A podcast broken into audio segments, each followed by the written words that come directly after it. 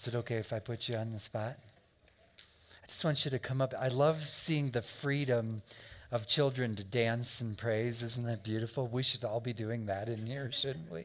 Like somebody knows how to worship. We got one. Would you just pray before you bust out to children's church?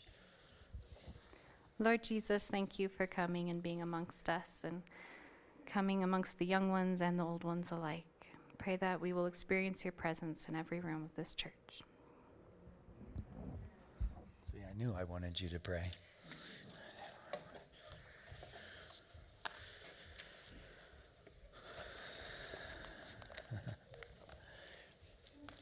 So, oops, let's get rid of this.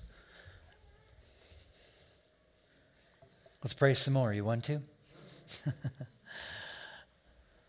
Father, we thank you um, that we're already experiencing your anointing in this place before we even um, go to teach about it, learn of you, and uh, grow greater into your anointed. That's my prayer, Father, as it has been um, through this series. I ask you in the authority of the name of Jesus that we are, you, you are making us into, we are becoming greater in your anointing to make an impact for your glory in this world. We want to we want to heal, we want to break bondages, we want to bless. We want to have your authority and your presence on it. And so will you teach us of yourself? I ask, Lord, that you would open hearts that we experience this as an invitation. I know that's a miracle. There's, there's so much broken, there's so much bruised and, and wounded in all of us that, um, that we often fail to hear or sense or feel your invitation. So I'm asking for a, near, for a miracle in my anointing right now, Lord, that there would be that there would be an openness created in the heart. That uh, you, you are worthy because Jesus made you worthy for the anointing. You are called because Jesus made it possible for you to be called.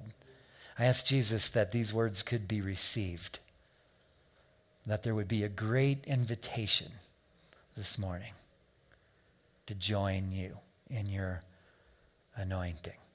Do you agree with that? Amen. Amen. Okay. So um, we're on the third message of this series. And I tell you that because um, I was going to begin this series by giving an, an um, a foundation or an introduction to anointing in the kingdom of God. Just first of all, what is it? Is it for the New Testament church or is, is it just Old Testament things we read about for prophets and kings? And um, what is it? And I thought I was going to do that in one message, very, very foolishly. thought we're on the third one, but I do think, and this is what I want to tell you this is, this is the bottom line. That's what we're going to do this morning of an introduction. And so I want you to know, even in advance, what we're going to do now after this morning, unless the Lord changes this or something. Um, we're going to begin to dig into the nitty gritty of it. In other words, spiritual competence is where we go from here.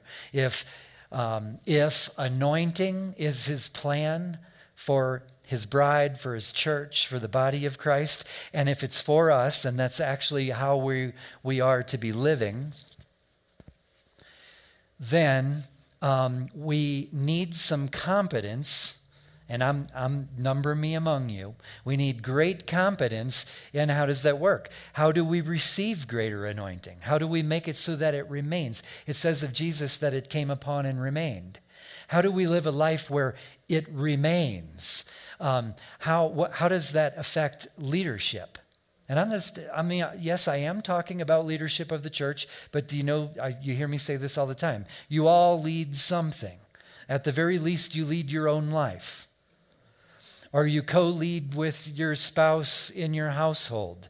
Um, you lead things at work. You all lead things. And so, how does that work for leadership? The Word of God is not silent. In fact, it's loaded with anointing in leadership. Um, we're going to go in, so that's like three examples of like, I don't know which ones he's going to have me do. Six or eight topics that's going to make his church competent in anointing. Does that sound good? Okay. To this morning, we're just going to finish kind of foundational stuff, but um, I believe that the sad, that's kind of a strong word. Well, it is sad. The sad part is, I think it's stuff that the church has sort of lost. So when we say foundational, don't, give, don't get me wrong, we're not doing dull stuff here. I believe it's stuff that should be 101, but for most of us anymore, it's not. It's, um, we've lost touch with um, how the Spirit means to move ever so powerfully through the body of Christ. In other words, through you. And, um, and boy, if there's anything we can't lose, it, it's got to be that, right? So I want to just start, like, literally at the foundation. Um, the Lord does not change, and yet there is an Old Testament and a New Testament. What's up there? He has different covenants that we operate in during different seasons. But the heart of the Father, his ways, still have not changed from one to the other. Okay, so it's very important if we're going to, where we're headed, if we're going to, even just this morning, where we're headed, if we're going to draw the gold from the Word of God, we, we have to understand that anointing, as it is from the heart of the Father, as it is part of His plan, has not changed. And yet there's something we have to talk about that has changed. you got it? That's kind of a circle. So let me move on quick so you don't sit there swimming. Um, how did it start? It started in a, in a garden. God made man, and he said, I give you dominion. In other words, what? I want you to represent, I want you to be the ambassador of the courts of heaven and represent with the ruling of heaven upon the earth. That was the good plan. And we messed it up.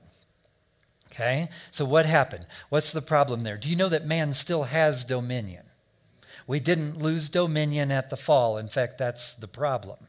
Just look around. If you use dominion with in spiritual death, in other words, without the anointing, without that intimate fellowship through the Holy Spirit with, with the Father so that you're representing the courts, then you're representing something else and it all falls apart basic theology, right? You're, we're still ruling, believe me. It's just, it's just, you know, across the earth, the humans, unfortunately, are still very much ruling. it's just what that brings about, apart from the Spirit of God, the ability to represent heaven correctly leaves us here. Okay? Um, now, here's, here's the thing. Um, so, in other words, it was always God's idea. In fact, from the beginning, it already was. It was God's idea that we would reign with him. You are meant to rule with Jesus Christ in this place. And so, yes, anointing was for, for prophets, um, kings, and I'm blanking king, prophet, uh, priest. Anointing were for them roles. Do you know what your roles are in the kingdom of God? Prophet, priest, and king.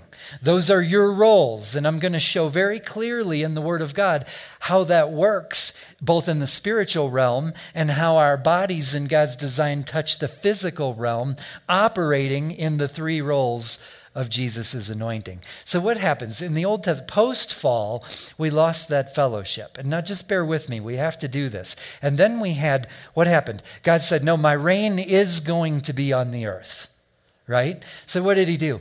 He called out for himself a people and he put his anointing upon prophets, priests, and kings, started as judges, and then it became kings, so that there were some with the Spirit upon in that way, so that the rule of heaven could be in this place.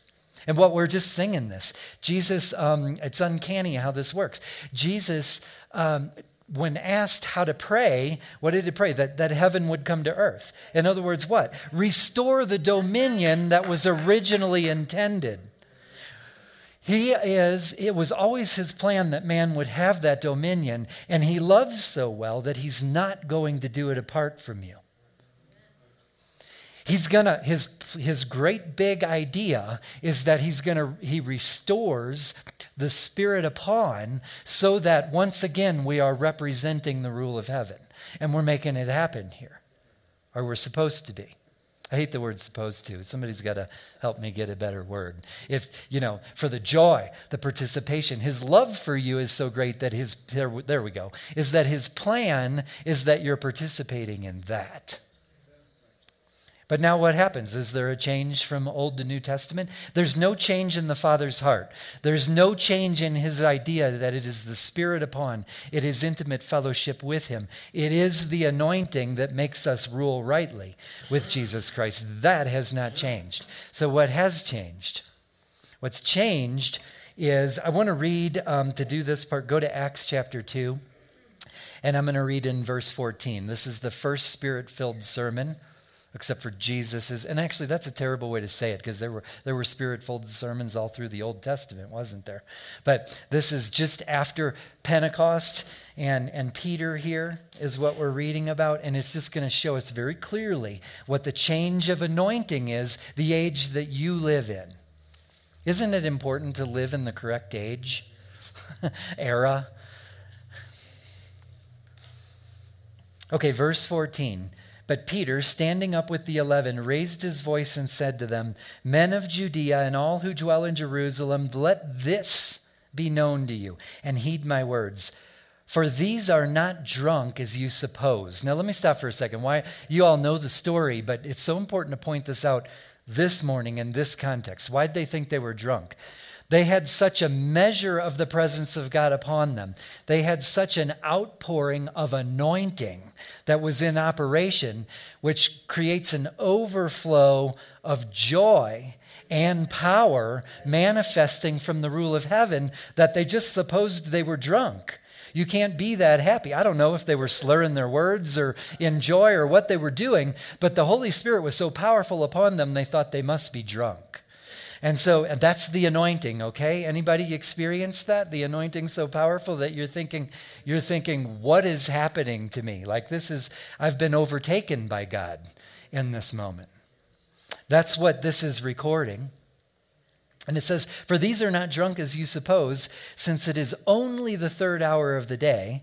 So, in other words, I don't know why that's his argument. I don't know. Obviously, not, we're not going to drink a bunch of wine in the morning. But this is what was spoken by the prophet Joel. And here's the big shift, okay? And it shall come to pass in the last days, says God. Who says this? God. So take it to the bank that I will pour out my spirit on all flesh. Your sons and your daughters shall prophesy. Your young men shall see visions. Your old men shall dream dreams. Now, church, just, just to get us rolling here, just, just as a warm up. Let's get this straight. The big change is it went from anointing coming on occasion on some in order to represent, to keep a people in the bounds of the reign of heaven, to the Spirit being poured out on all flesh. That's the age you live in. All flesh who would receive it. Now, that's a big difference. Nothing, here's what we got to get straight, though, and partly why I'm doing this. Nothing about the anointing and recognize the anointing is, is a person. It's the Holy Spirit, okay? We just have to say that about 10 times this morning so you don't walk away thinking it's an it. or, a, or a force of its own. The anointing is God, its effective presence upon. Nothing about the anointing what it is, how it operates in the kingdom, how it is is one of the Lord's greatest ways that he wants you to be loved by having the person of the Holy Spirit, the anointing on you like that, upon you. Um, none of that, how it operates in the kingdom or anything, has changed. The only thing that's changed in this age, and we're going to read about it this morning, is that it is available to all flesh. It's poured out on all flesh. It's the restoration of what was intended in the garden. So we're not read, listen, this is what we do. We look at the church and the anointing, the concept of the anointing or power in the church is one of the things that has been, been more abused than anything else. Why? Because it's everything. It's the, it's the nucleus of the warfare we're in. And so, what happens is the warfare against it has made it that we think that this powerful presence of the Holy Spirit, his anointing on the body of Christ, is the abnormal. It's when it kind of gets kind of weird for a moment, and we think of it that way, where these outworkings are the exception, right? How, how many of you, at least some point in your life, you've thought that way about the anointing? Okay. The anointing is God's normal. He means for that to be normal. Let me tell you something. When the church is weak and impotent,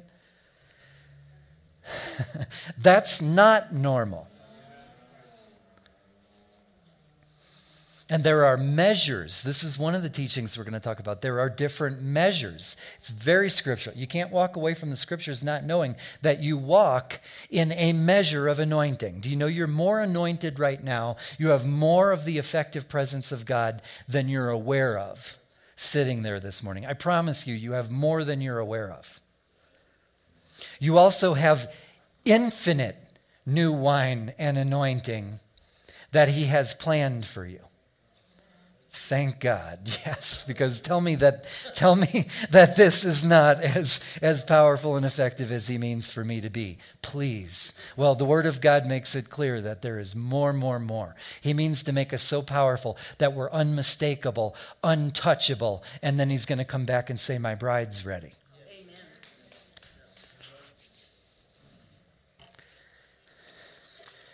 Amen. Okay we're going to completely focus on, well, we already have been, but we're going to completely focus on Jesus this morning.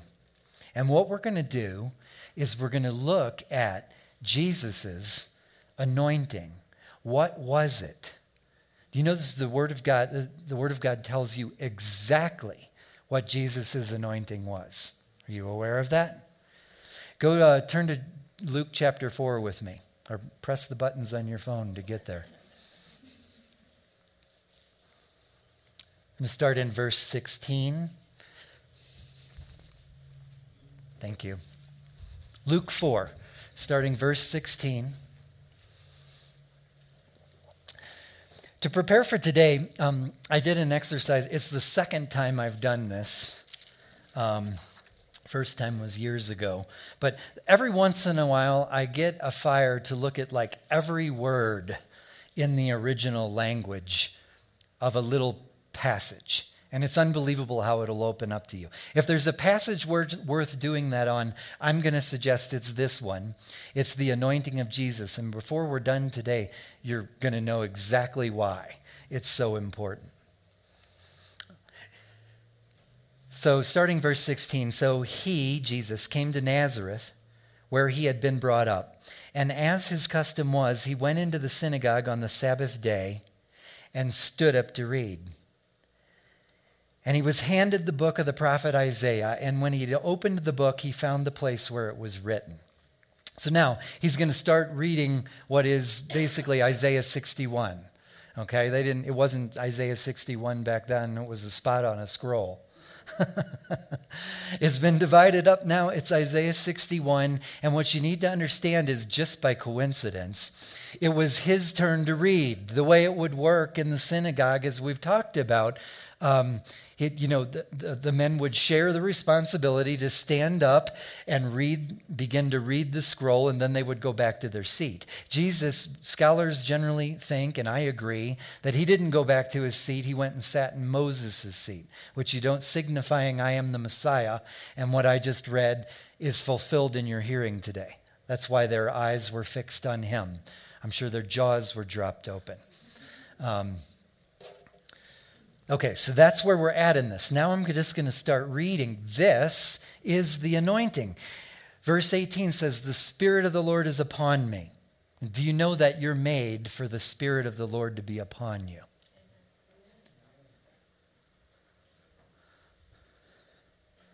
In fact, I need to say, I need to say one thing I've said over and over in these in the beginning messages of this series.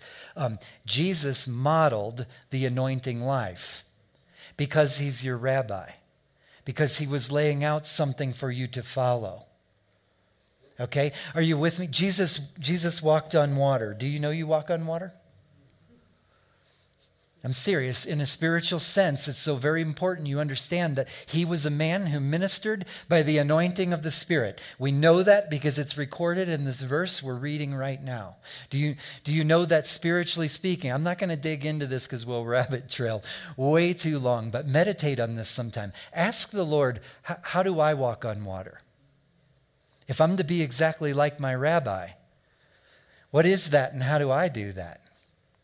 Try it. You'd be surprised. The Spirit of the Lord is upon me.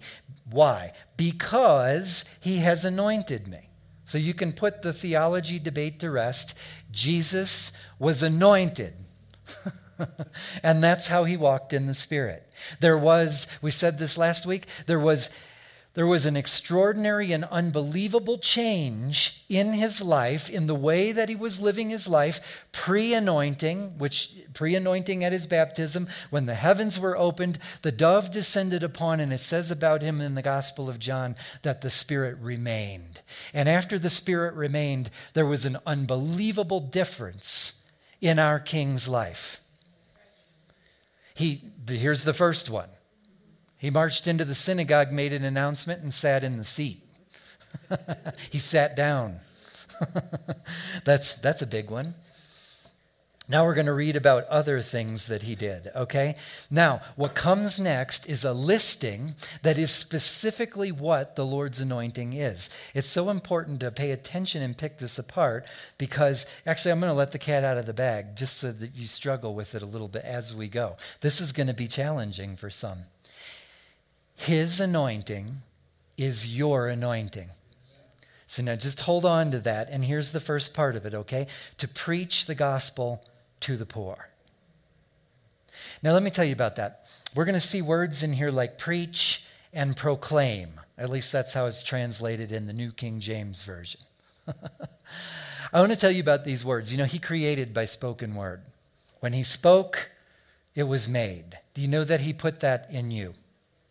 You know that you create with your words. So be very careful, okay? You can create the ugliest of things, or you can join the Spirit of God and create what He's making in His kingdom. And these words, preach and proclaim, actually, remember, we're talking about anointing, which I should tell you literally how that, what that is. It's it's charisma, not charisma, but charisma, which is the special endowment of the Holy Spirit. It also means um, smearing or, or anointing, like we think of it. Okay? That's anointing. And that's what we're reading about. So the word preach, proclaim, in other words, is not just proclaim like, um, I proclaim the service is going to be done at 11 or something like that. It's, we're talking about a special endowment of power on your words. In other words, to, to proclaim with the authority of heaven with, a, with an ability for transformation and change, for creation to happen. That's what these words mean. It means to, to proclaim, because we're talking about anointing. Special endowment of the Spirit so that you can be an ambassador, so that you can, so you're capable of representing the Father's heart. Does that make sense? So it's so important when you read these words, preach, and we're going to see the word proclaim twice, that we're talking about talking about words with his ability in them. Okay? And so what's this? We're proclaiming the gospel, good news to the poor. Okay, the poor. They did use the word poor to describe what we normally think of the beggars or those without money, homeless people, or, or whatever. Yes, they used the word that way.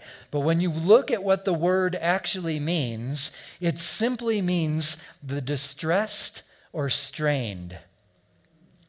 So now listen, Jesus' anointing was to be able to proclaim with power in the anointing of the Holy Spirit, to proclaim good news or relieving news to the distressed.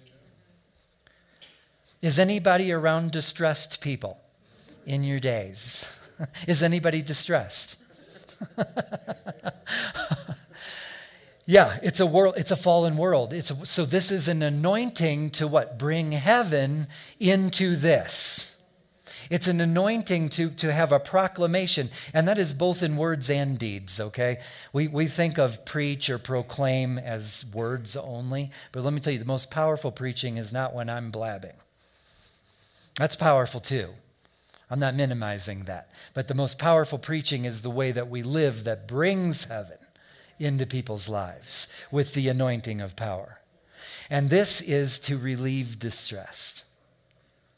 Then he goes on and says, He has sent me to heal the brokenhearted. Part two of this anointing. Okay? How are you sent? It's so important we get this. What did Jesus say? You are sent. Just after the resurrection, he's appearing to, to the disciples and he says, um, As my Father sent me, so I now send you. What's that mean? Power and authority. And, and exactly in, in every way, ex, um, the as part is exactly like. So, exactly like he sent me in the flesh into the world to minister this way, in exactly that way, no difference about it whatsoever, is his plan for you to be sent. Well, how was he sent? Here's another, here's another aspect of how he was sent. He was sent to heal the brokenhearted.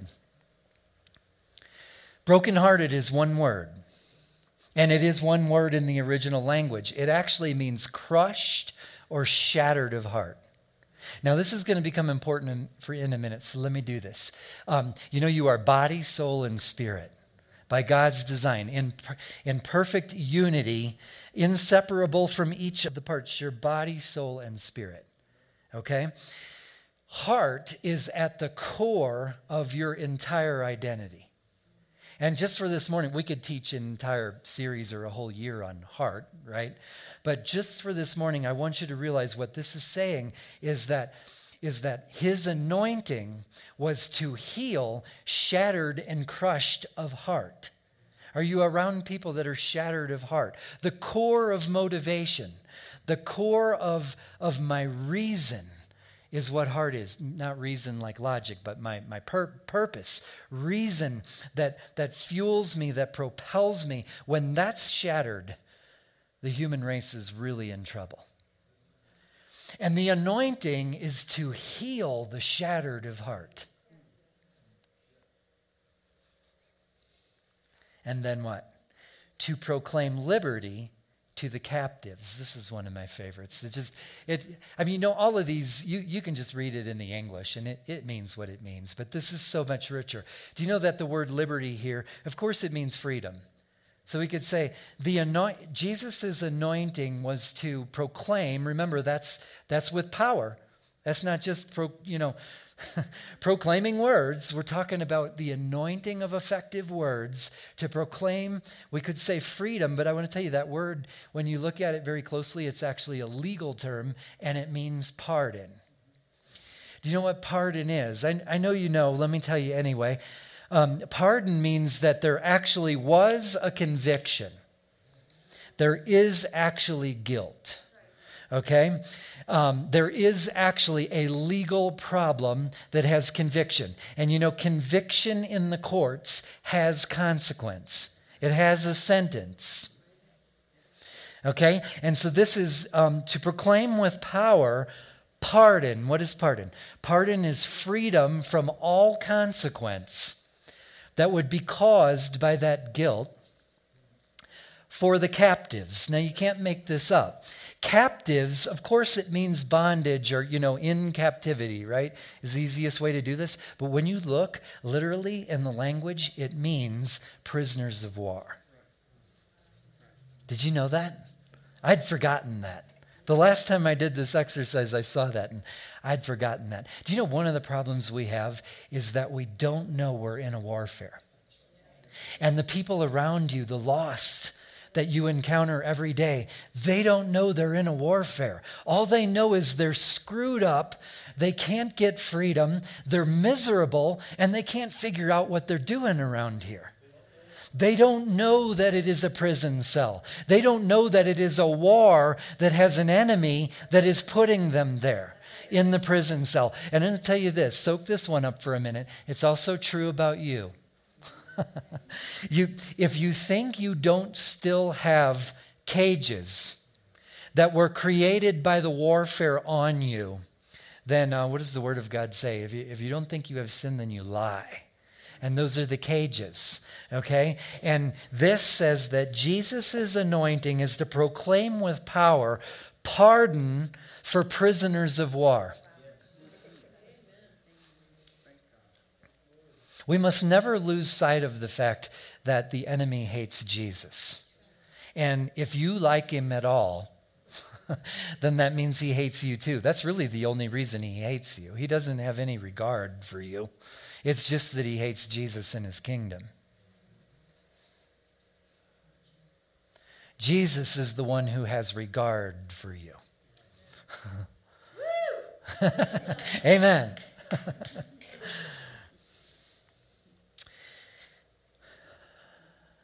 the next thing in the anointing to proclaim liberty. There's the word again pardon. Where am I? Liberty. Um, and recovery of. What did I do? Did I skip? Bear with me here, people, to proclaim liberty to the captives. And, okay, the next thing I'm supposed to be reading is, and recovery of sight to the blind.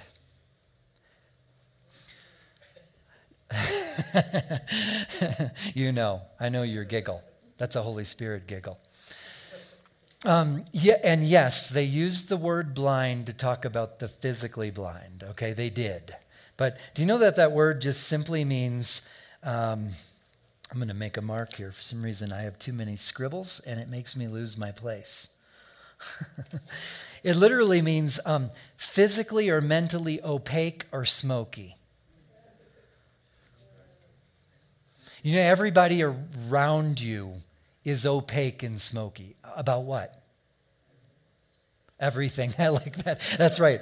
that's right. I don't know what circle you hang out in. No, yeah, that's, that's absolutely right. But opaque and smoky about last week's message the Father's love. They have no idea. They don't even have the ability to know that they're loved. You know, when you're blind, you can't just choose, like, well, I don't like this anymore. I want to see. You need a miracle to, re- to move the smoke. So that you need, in other words, remember, we're still reading about anointing. We're not reading about things when Jesus laid down his glory. We're not reading about things he was capable of as a man. The Word of God says he emptied himself. He was capable because, the, because of the special endowment that came upon and remained. The, the Spirit of the Lord was upon him because he was anointed. And his anointing was to open eyes so that the, so that the Father's heart could be revealed.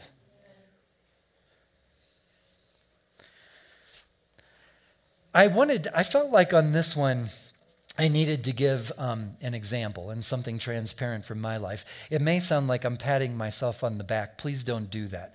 I'm patting the Holy Spirit and the power of the anointing.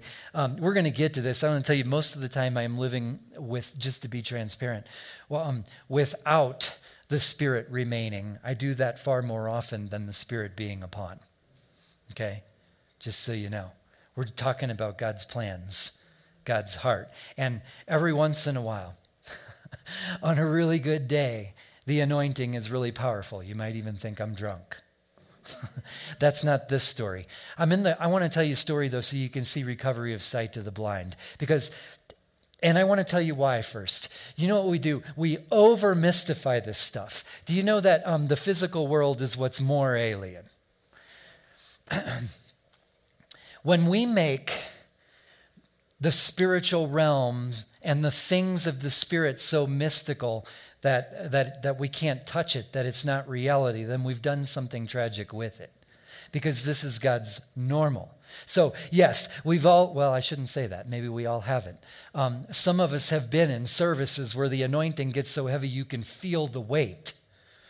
Um, you see creative miracles where fingers come where there wasn't one, or, you know, the, these things happen, and that's wonderful. But if we leave it in a realm like that, then, then we exit it from our everyday, every moment life where the Spirit remains in your days and you're executing the will of heaven, properly reigning because the Spirit's upon you in your days. So let me give you a story. Um, this was actually years ago, and I actually had to pray. I'm like, Lord, is there any example in my life where I can give an example of the Spirit just operating in the normal, the anointing and that ability of the Spirit operating in the normal? You'd think you could think of hundreds of them from your life, but I'm going, if you want me to speak this, you're going to have to tell me one. After about a half an hour of prayer, this, this comes to my mind. I was once in a grocery store. I'm in the checkout lane, and there's someone up checking out in front of me. I, she only had a couple of items, like a loaf of bread and I think like a bottle of medicine. So there's not a whole bunch. There's not a whole bunch there. She's just trying to check out, and she's in that moment that if you're anything like me, I've had this moment about a hundred times in my life. There's something wrong with my card. It's probably deficient funds in my case. But I've also had where, like, just the card, you know, gravels in your wallet when you work under cars and stuff. Like I do sometimes, and it just won't run. And I can see that um, she is becoming more embarrassed as the line. She needs this. I, am looking, I'm like, oh, that's medicine. She needs that. And I'm, I'm standing there, and I sense the Lord, and I know that it's the Lord. I hope you have experiences like this. I sense him say, She doesn't know I love her. And um, I'm so dense that I feel the weight of that and I feel the sadness and I'm like, oh, and I'm standing there like, like this and I'm, I'm just feeling it, thinking she, she doesn't know that the Father is crazy about her. She doesn't know he loves her. And then, and then I sense the Lord jolt me like, are you, will you do something about it? And then and of course i'm like oh oh yeah right. Like like it's not just to be sad about. We should do something about this. So and and it was so the lord i'm telling you i would have been dense to recognize that she didn't know that. I would have been see this is moving in the anointing. I would have been dense even denser to know that the lord was calling me to bring heaven to earth and to open smoky eyes Okay? So I step up, and I don't know, it was all of like $8.50 or something to execute a miracle. so I stepped up and I said, I said, Oh, let me get, I'm sure there's just a problem with your card. Let me get that. Is it okay with you? Of course, ask permission, be respectful. And I say, um, Is it okay if I use my card? And she's like, Oh, thank you. She's so grateful. And um, I run the card. And as she's walking away, I, or as they're like getting the receipt and she's getting ready to walk away, I can remember saying, You know, I feel like the Lord just wanted you to know today that um, He sees you, He sees that struggle, and He really loves you. And her face lit up, like you could see that it was a miracle. That's the anointing. It's not just when we bring people up here and have physical healings when the Lord wants to move like that, and, and people laying around on the floor and the carpet. Where the anointing is the effective miracle of God on people's hearts. Every time Jesus physically healed someone or broke a demonic bondage, there was a miracle in the heart that revealed the Father's heart, that healed blind eyes. Even when he wasn't healing blind people, he was healing blind eyes in the anointing, revealing the Father's heart, the love of them, the love for them that he has. Now, here's what we have to say and this was so powerfully on my heart as I prepared, okay? Do you know that doing kind acts is not the anointing? I'm not telling you not to do kind acts. I mean, live generously. be nice to people because it's cool to be nice. But that is not the anointing. Do you know that? I could have went and paid for every other person's well I couldn't have because I wouldn't have had enough money. But I could have went and paid for everybody else's groceries in the whole store and it would not have been moving or operating in the anointing of the Holy Spirit upon me. Sensitivity to the move of the Spirit in this moment. It was this miracle that the Lord wanted to do for a person.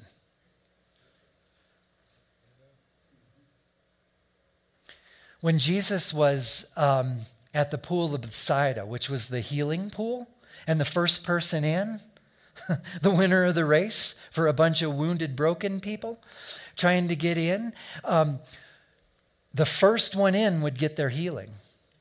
In other words, there would have been, I, I honestly don't know, there would have been tens or a hundred people around the pool who'd been there maybe for, for decades. They'd been there for decades trying to be first. Just one day, that's all I need, one day where I'm first and I get in the pool. And you know, Jesus had to, had to walk through this mass of people who needed freedom and healing, and he beelined to one. Why? He was operating in the anointing. This was the day for God's miracle for this one. And without, without sensitivity, first of all, without the anointing, we can do nothing apart from Him, the Word of God says. So without the anointing, you can do kind acts today and every day until the day you die, and you will probably not have produced a drop of lasting fruit for the kingdom of God. Because the kingdom of God is spirit. And it operates in the anointing of God. That is why it requires intimacy to do anything for the kingdom of God. You're never going to go off on your own and operate for the glory of God or his kingdom. it is only going to be by the anointing and the Spirit upon that, that you're operating in the kingdom of God.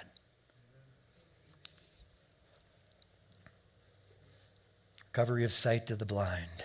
Did you know that it is your calling to open blind eyes? to set at liberty those are, who are oppressed.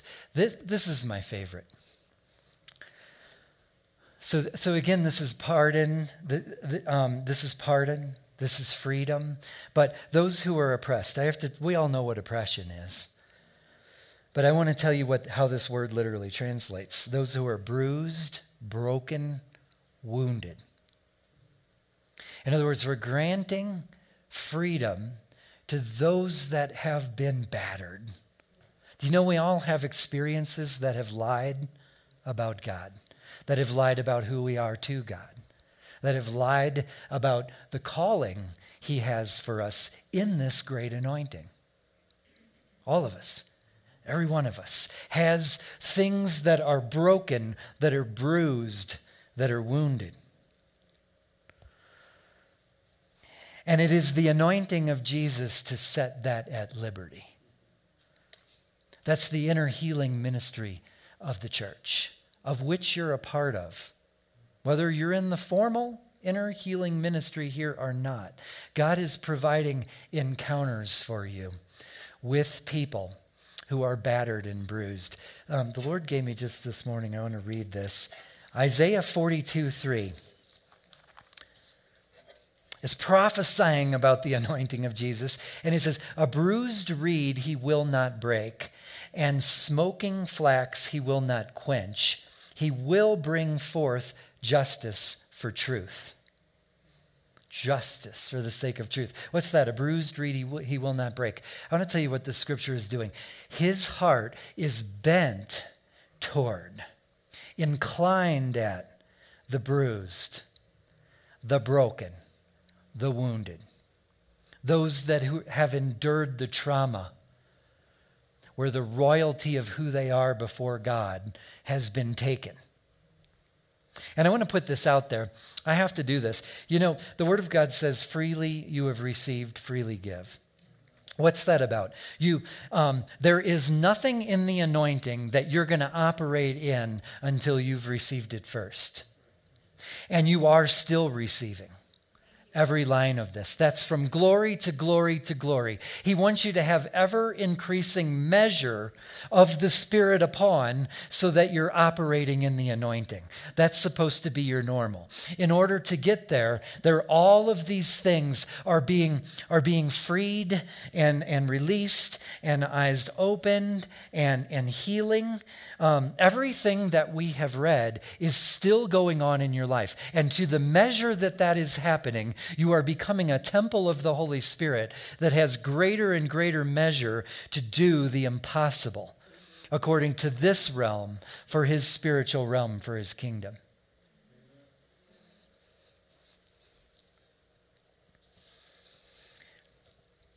Now, here, here's the main thing I need to say.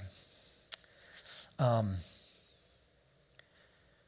we tend to look at Jesus' life as if it is something that stands, that stands in a realm that is, that is beyond us, where the truth is, it is what you're invited into, into his life, exactly like that. As he was, is what you're being invited upward to. Now, watch this. I know I have one more line to read here, and I'm going to, but I want to tell you this first. So you're thinking this when we go there. Um, help me with this, Father. Um, do you think that he would go through all this trouble to make you his anointed, to give you a different anointing than was his? Okay, we are the body of Christ. What is a body? a body is what allows us to interact, to impact, to bridge from the spiritual to the physical realm here.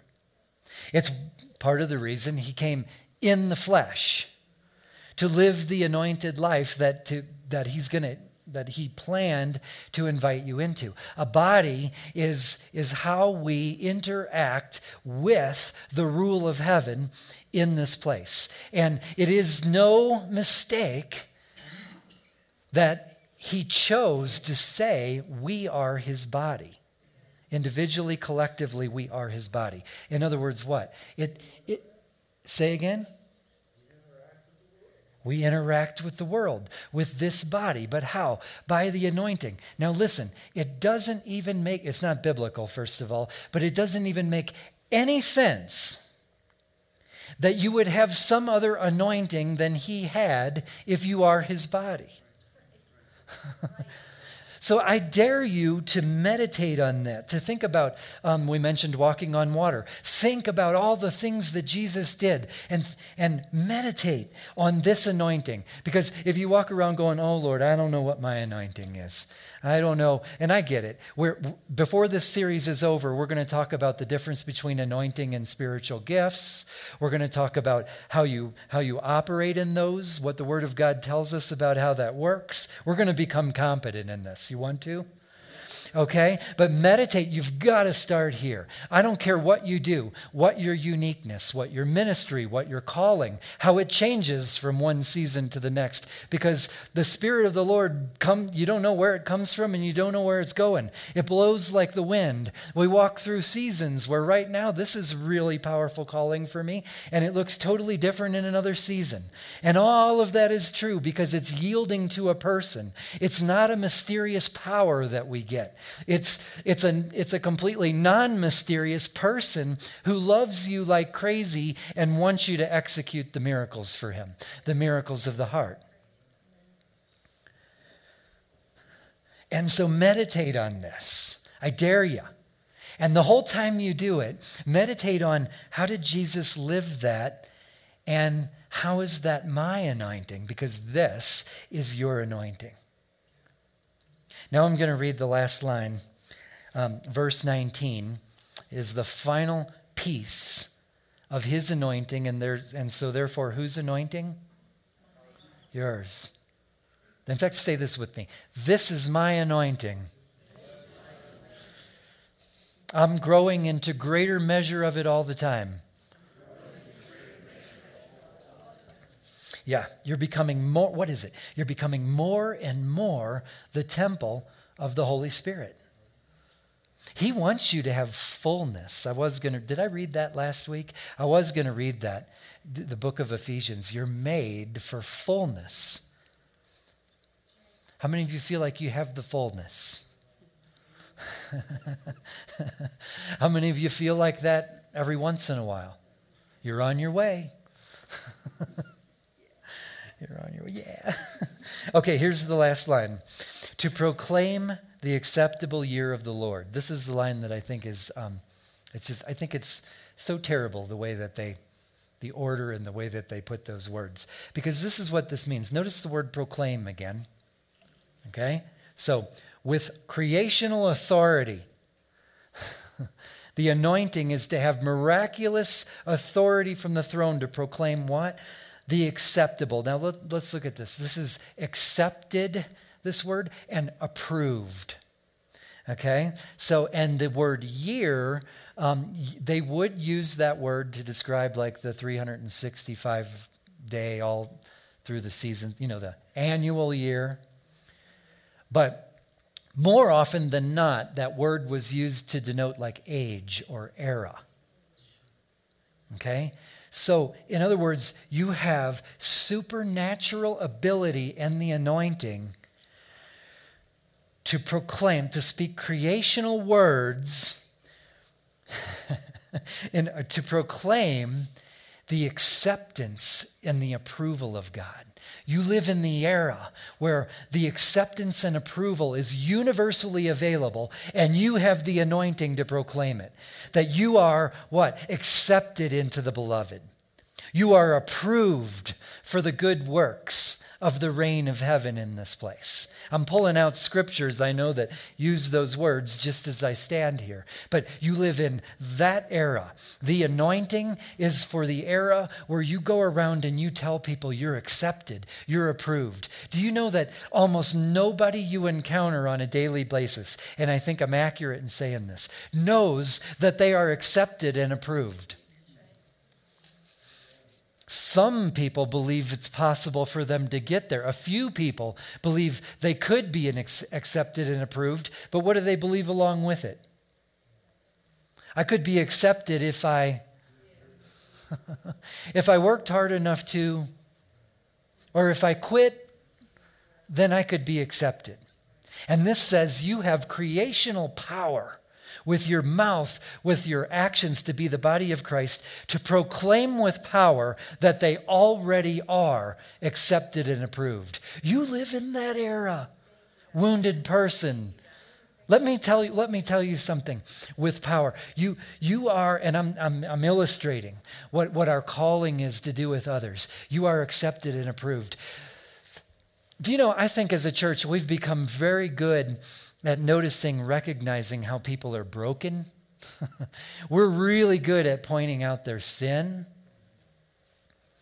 And we're terrible, for the most part, most of the time, at proclaiming the acceptable year of the Lord. We're terrible at the proclaiming, it doesn't matter. You live in the era of being accepted. He's inviting you to become of the beloved.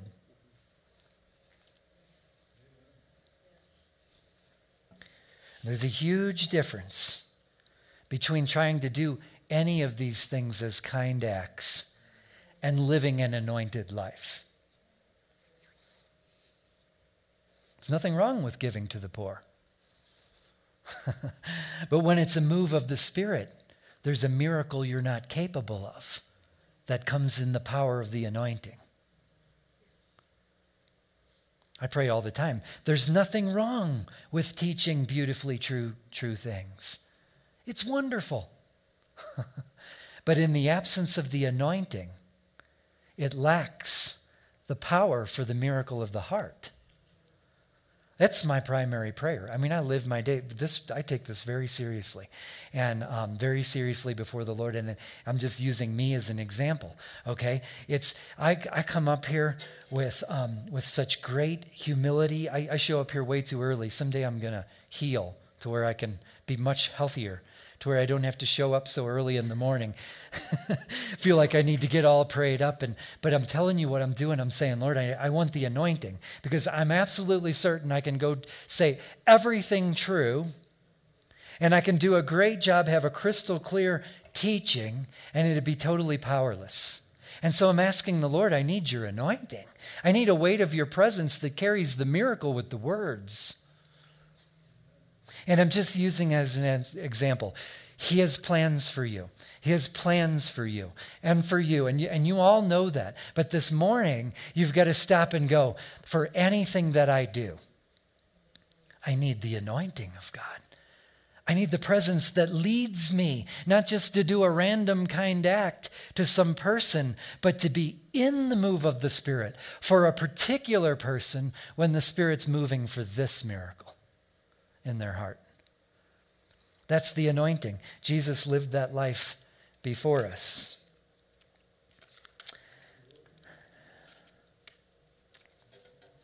I feel like I um, should do this. Um, go to 2 Corinthians chapter 5.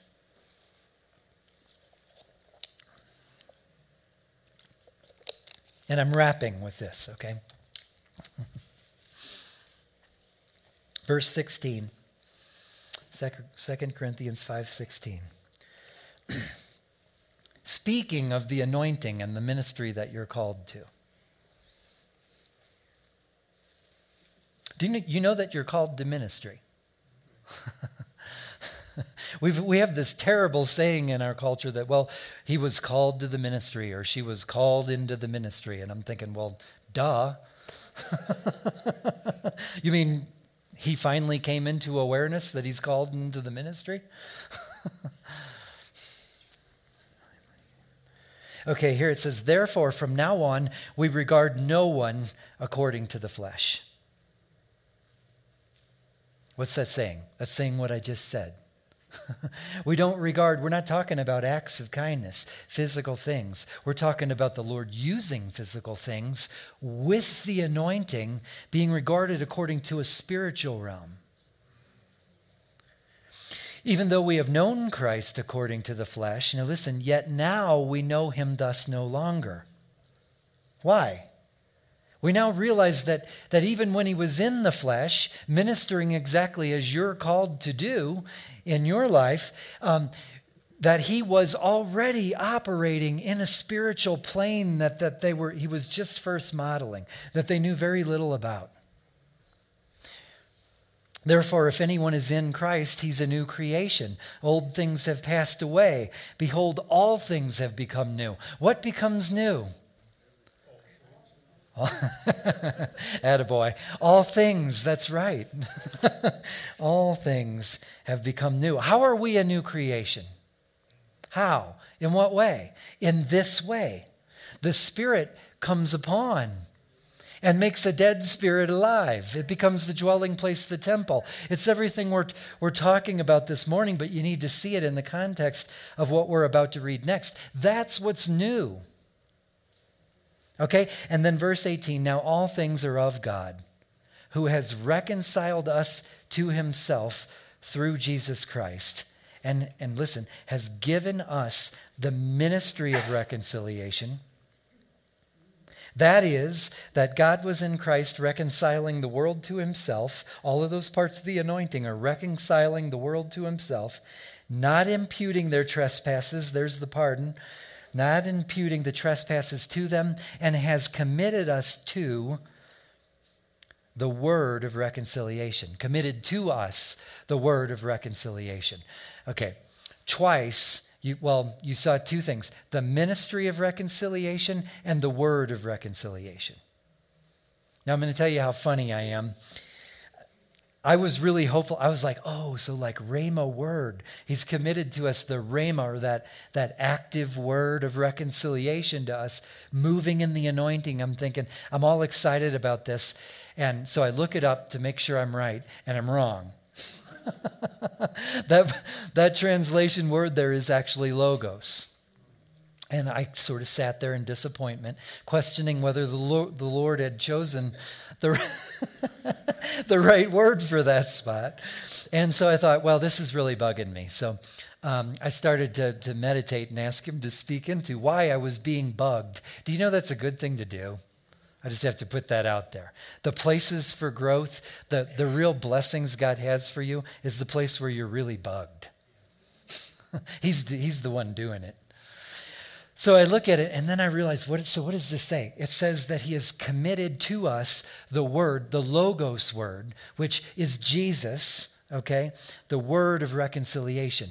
And he begins to show me it's, it's, it is the perfect choice. And I'm going, oh, good choice, Lord. You were right. we are the body of Christ. He has committed to us the Logos word of the ministry of reconciliation. Reconciliation means to change mutually. I know I've, I've, hit you with a lot of language, I was all ate up over it. It means to transform as you come into. Is that crazy? I want to tell you what, what we're doing here. Um, so, in other words, we're called to the ministry of, of bringing the miracle of transformation as we bring people into Jesus. And the way, the anointing for that impossibility is the anointing of Jesus, which is your Jesus. People are crushed of heart, people are in survival mode. We have people in this room that are in survival mode. I am at least um, two of the seven days of the week. And He never meant for us to be in survival mode. There is a realm that supersedes. This is inferior, and His spiritual kingdom is superior. And we bring the superior through the anointing. But you're not going to do it with working as hard as you can with the flesh. It is only by the anointing of the Holy Spirit that you're going to bring heaven to earth in anybody's life, starting with your own. That's the bottom line. And so, if this is true, we need great competence. It's time for the church to quit being incompetent on these serious matters. We have to be the church that walks in anointing. Or what are we doing? And I know you have anointing. There's so much more. We're moving into an age where it's going to be time now. Um, religious habit that he's been stripping off through the year of 2020 is not going to cut it where we're going. It's a church that is going to be executing the will of heaven, is going to be changing and transforming people's lives by, by the miracles that you're not capable of without the anointing, is where we're going. That's what's going to survive where we're headed. I know this. So, who's going? so this is um, this is what I want to do. Just just for those who want to. Um, you can't work your way into the anointing. I want to offer you something that may position you to begin to walk into the competence we're going to start teaching about. Okay? I want you to take a look at the Word of God in the Gospel of John, I mentioned already, says that for Jesus, the Spirit of God came upon and remained. I'm going to tell you what our problem is. We struggle. The Spirit of God came upon you, or you wouldn't love Jesus. You wouldn't be sitting here. The Spirit is upon. Where we struggle is the remaining part. Okay? So I would, I believe the Lord would bless it. If you went and asked him, What in my life? Maybe there's a particular setting or certain things you're engaged in that, that on both sides of the equation. There are things about the way you've chosen, whether you know it or not, you've chosen, that you have your life structured. And some of that invites the Spirit to remain. And some of that is something that he's not comfortable being at home in. And so just ask him. He's gentle, he's kind. he's not looking to beat you up, but he would love, I believe, for you to know what in your life is positioning you for the Spirit to remain so that you can walk in your anointing and where are you going? What are you doing? What are you thinking? How are you practicing your faith? That is not a place that is comfortable. That is not a place that the Spirit chooses to remain. Is that fair? You think you'll be blessed? A Couple people are hoping for some blessing. Okay. Is it okay if I pray for you on that? In fact, I want to pray specifically for that. I want to ask for the Holy Spirit to be all over that for whoever chooses to do it. Okay? Father, we want to be the place where your spirit remains. We thank you that you are uh, so delighted in us, that you planned us to be the place of your anointing, the place of, of your glory, the weight of your presence. We ask you to um, increase our power and authority to reveal your heart, Father. We want to bring the transformation in your moves, Holy Spirit. We don't want to do nice things anymore. We don't want to just be kind or be good people. We want to be people so full of you that we are participating in your miracles for people's lives, the miracles of the heart. And so, Lord, I ask a special blessing on any who leave to do this, any who come to ask you where they are and where they are not providing a place for you to remain upon. And I ask in the name of Jesus, in fact, I declare, there shall be protection from the enemy in this assignment. The enemy, I, I bind your ability to condemn or, or, or make us feel terrible because Jesus paid for it all. And I, so I bind that over this exercise in the name of Jesus. And I ask in the freedom of that space, Holy Spirit, that you would just move powerfully and just reveal the place of our anointing. I ask that you would shut down the things that are shutting down our anointing. I ask that, that this exercise, as people do this, that, that you would pummel and crush spirits of divisiveness, uh, that you would, you would crush spirits of discouragement over this body, that you would crush everything that quenches the anointing and your presence upon us as we continue to walk this journey. We love you, Jesus. We love you, Jesus. Amen.